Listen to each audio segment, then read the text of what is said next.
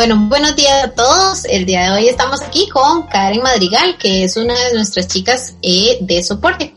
Eh, ¿Cómo estás, Karen? ¿Todo bien? Todo bien, ¿y vos, Vivi? Todo bien, todo bien. Este, Karen nos va a ayudar con unos temitas que son un poquito recurrentes en las consultas de soporte y eh, bueno, ya nos va a explicar paso a paso cómo lo podemos ir resolviendo nosotros.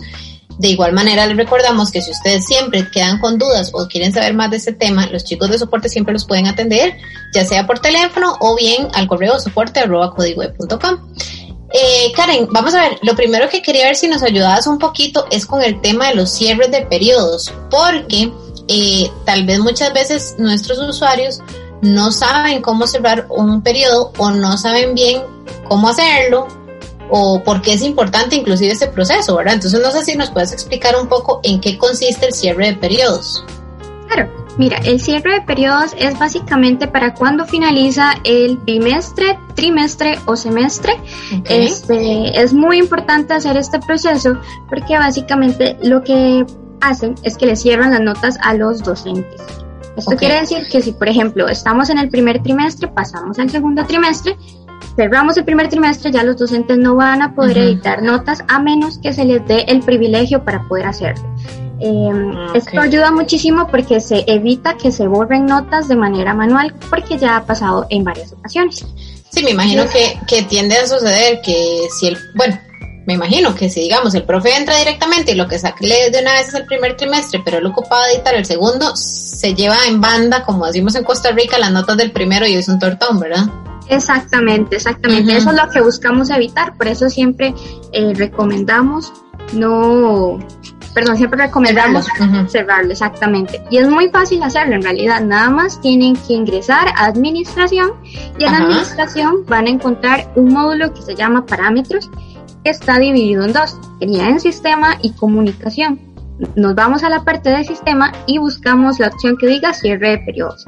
Algo que es muy importante recalcar es que este la fecha final, la fecha fin es no es inclusiva, perdón, no es inclusiva. Esto quiere decir que eh, si por ejemplo yo pongo un cierre de hoy al primero de agosto, eso quiere decir que ya el primero de agosto se acaba ese cierre. Entonces nosotros siempre recomendamos que cuando hagan un cierre de periodo lo pongan desde la fecha que cierra el periodo hasta el 31 de diciembre. De esta, ah, manera, de esta manera se evita que se abra y que los docentes puedan este, editar notas o algo así que no, no deban de hacerlo, ¿verdad? Entonces, de esta manera es como un tic más fácil de que nada más También asumo que para, para evitar cierto tipo de irregularidad, ¿verdad? Que pues no, no es lo deseable, pero puede suceder que, que pues algún docente quiera editar, eh, eh, tal, no sé, ¿verdad? Tal vez la nota de algún otro trimestre anterior para o manipular algún tipo de la nota para que pueda dar un resultado diferente a final de año, ¿verdad? Y eso obviamente no es correcto. Entonces tal vez eh, este proceso que nos estás diciendo nos garantiza como institución eh, que eso no pueda pasar. Exactamente, que no van a haber cambios en las notas sin eh, la debida autorización de los Exactamente. superusuarios de cada centro educativo. Ok, perfecto. Ahora vamos, eh, Karen, con el tema también, que era lo otro que te quería preguntar el día de hoy, de lo de las listas de distribución. Yo sé que hay algunas personas que no están tan claras con qué es una lista de distribución. Entonces no sé si nos puedes explicar eso de primero, tal vez. Claro, mira, una lista de distribución es básicamente como cuando creas un grupo de WhatsApp y metes una cierta cantidad de contactos. Entonces, esta lista eh, vos la creas, como te digo, con los contactos que vos deseas y em, vas a poder enviarle mensajes a esta lista de distribución que solo le van a llegar esos mensajes a los contactos que vos escogiste. Nada más a ellos, no les va a llegar a ningún tercero ni nada, a menos que ya lo copies en el correo, que eso ya es otra cosa aparte. Exacto. si escoges la lista de distribución, solo les llega a esas personas. y ellos tienen la opción de hacerte reply, de, de responderte solo vos. Exactamente. Y otra cosa importante es que también en las listas de distribución es muy fácil, por ejemplo, si vos no querés que esa lista de distribución le aparezca a todo el centro educativo, a padres, a estudiantes, a todos los funcionarios, sino que nada más puedes poner la opción de que eh, solo ciertas personas le puedan enviar mensajes a esta lista de distribución y de esa ah. manera no le aparece a todo el mundo. Bueno, eso está excelente porque el problema es que si no se te va a ir saturando de, de contactos, ¿verdad? De contactos que la de menos ellos no requieren utilizar. Exactamente, claro. Ok, y decime una cosa, este, digamos, ¿a dónde es posible utilizar estas listas? ¿Solamente como mensajería? Sí, es en mensajería, en aula virtual, en la agenda.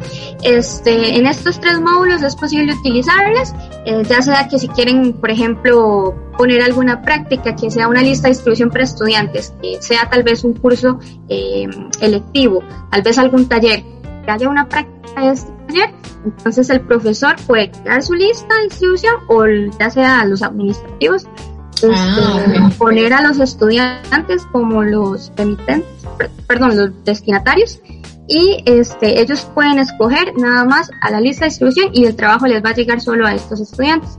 No tendrían que ir uno por uno ni buscándolos por sección ni nada, sino que de esta manera ustedes lo que lo facilitan, eh, no tienen que estar buscándolo y, y así es más rápido el proceso. Ok, y la última preguntita, vamos a ver, ¿esta lista de distribución la podrías modificar en el momento en que lo ocupes o tenés que definitivamente eliminarla y generar una nueva? No, es completamente modificable. Ah, ok, ok, sí, porque digamos, se me ocurre, no sé, eh, tal vez digamos, ocupaste hacer una a principio de año para X tema, pero en el segundo trimestre ya cierta persona no participa de esa actividad, entonces, bueno, podrías eliminar a esa persona o reemplazarla. Exactamente, sí, claro. Por ejemplo, también por si hay este, docentes que ya no eh, trabajan en también, claro. o administrativos o estudiantes que ya no están.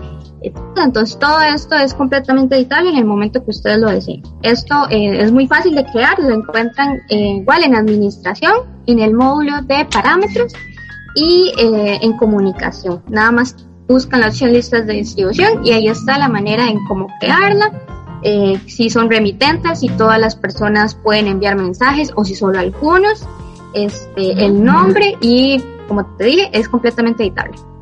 Ok, excelente. Entonces, bueno, más bien Karen, te agradezco un montón. Eh, la verdad es que yo creo que quedó súper claro, pero como les decíamos al principio, si alguien tiene una duda puede llamar perfectamente a los chicos de soporte al 4000-2223 o bien les puede mandar un correo por soporte arroba te agradezco un montón, Karen. Nos estamos viendo. A vos, que tengas bonito día. Igual, chao. Chao.